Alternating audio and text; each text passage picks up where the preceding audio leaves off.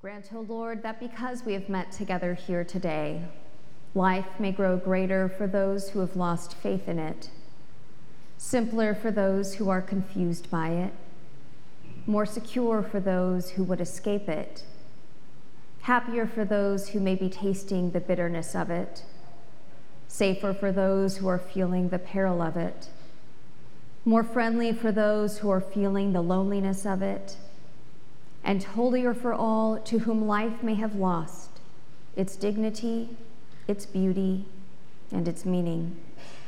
Through Jesus Christ our Lord. Amen.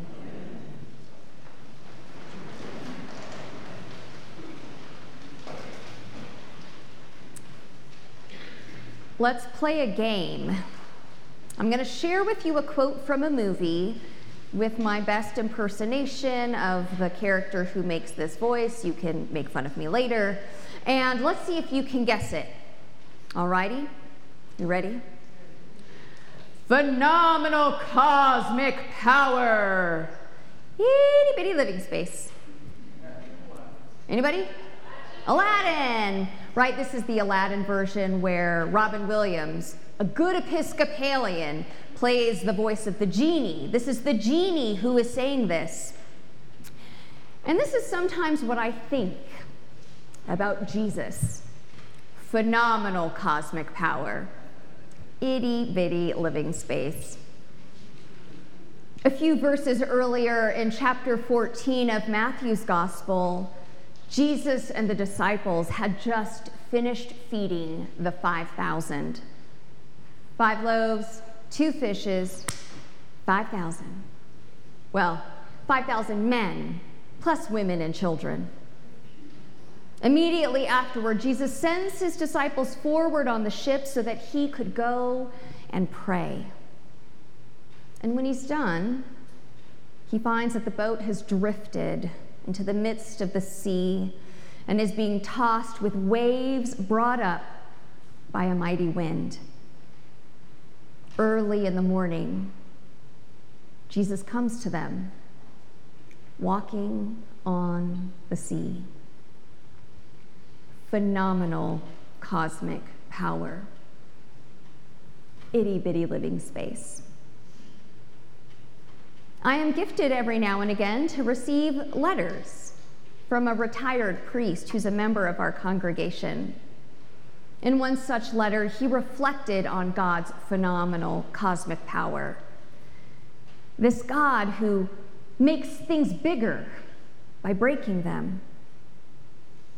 A God who can calm the storm. A God who defies buoyancy and in the ascension even defies gravity. Phenomenal cosmic power indeed. But let us also remember the itty bitty living space. St. Paul described it thus in Philippians chapter 2 who, though he was in the form of God, did not regard equality with God as something to be exploited, but emptied himself, taking the form of a slave, being born in human likeness. In that human form, Jesus is one who sees hunger in the eyes of those around him and feeds them. Jesus knows the necessity of prayer and quiet, and so retreats. And in that itty bitty living space, there's one who sees the longing and desire for people to be near and so he invites them into the midst of his cosmic power. And inevitably, when they are found to have little faith and begin to sink, he reaches out his hand and pulls them up. This instance of Jesus walking on water only appears in Matthew's gospel and it only appears in year A of our liturgical calendar. What was Jesus showing his disciples? And what is ours to learn? about our God with phenomenal cosmic powers, yet also chose to be with us in an itty bitty living space. Beloveds, it is imperative that we hold that God is both cosmic and intimate. And yes, I do mean hold. For each of us, God cannot be so big and cosmic that we feel alone. But God also cannot be so small that God becomes just for us. Building, growing, and living an intimate and personal relationship with God must be balanced with God's cosmic, vast, omniscient, and omnipresent nature. We need to see the miraculousness of God before and within and beyond what we can see or even imagine without missing that that same miraculousness comes near and touches us. Peter, the disciple upon whom Jesus builds the church, witnesses firsthand God's phenomenal cosmic power in the feeding of the 5,000. With his own eyes, he witnesses Jesus on the water emerging through crashing waves and strong winds.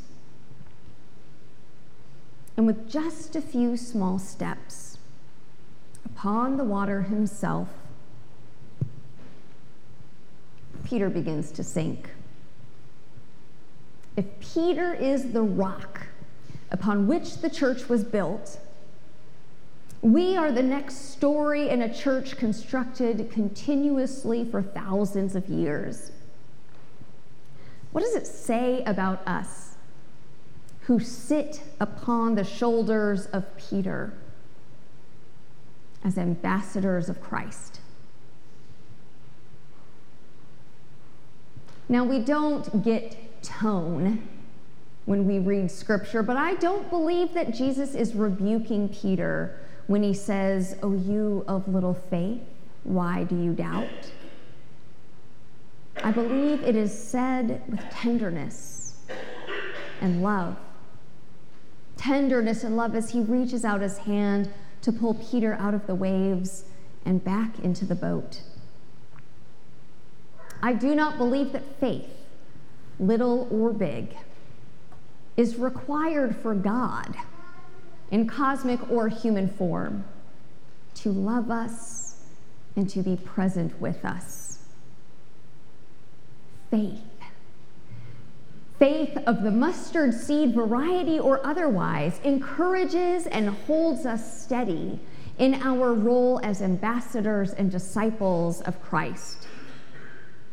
We, we have been charged with sharing the cosmic and intimate God through the apostles' teaching, fellowship, the breaking of bread, and prayers, to baptize all nations, to share the good news.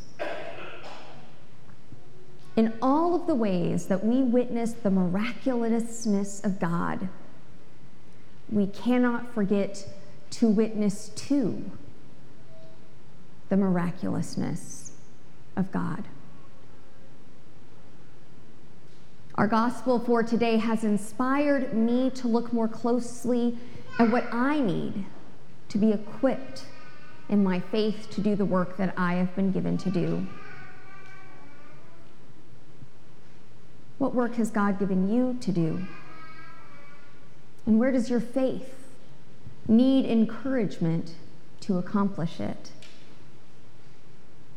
How do we show up for each other, lending our particular gifts and admitting our particular weaknesses so that our heads just don't remain above the waves, but so that we too can join Christ in the pulling up of people into the boat? Where I fail, you will succeed. And where we fail, God will not. This is our collective work and the calling of Christ, the phenomenal cosmic God made manifest in so many ways with us. In our reading from Romans, St. Paul says, How are they to call on one in whom they have not believed? And how are they to believe in one of whom they've never heard? And how are they to hear without someone to proclaim him? And how are they to proclaim him unless they are sent?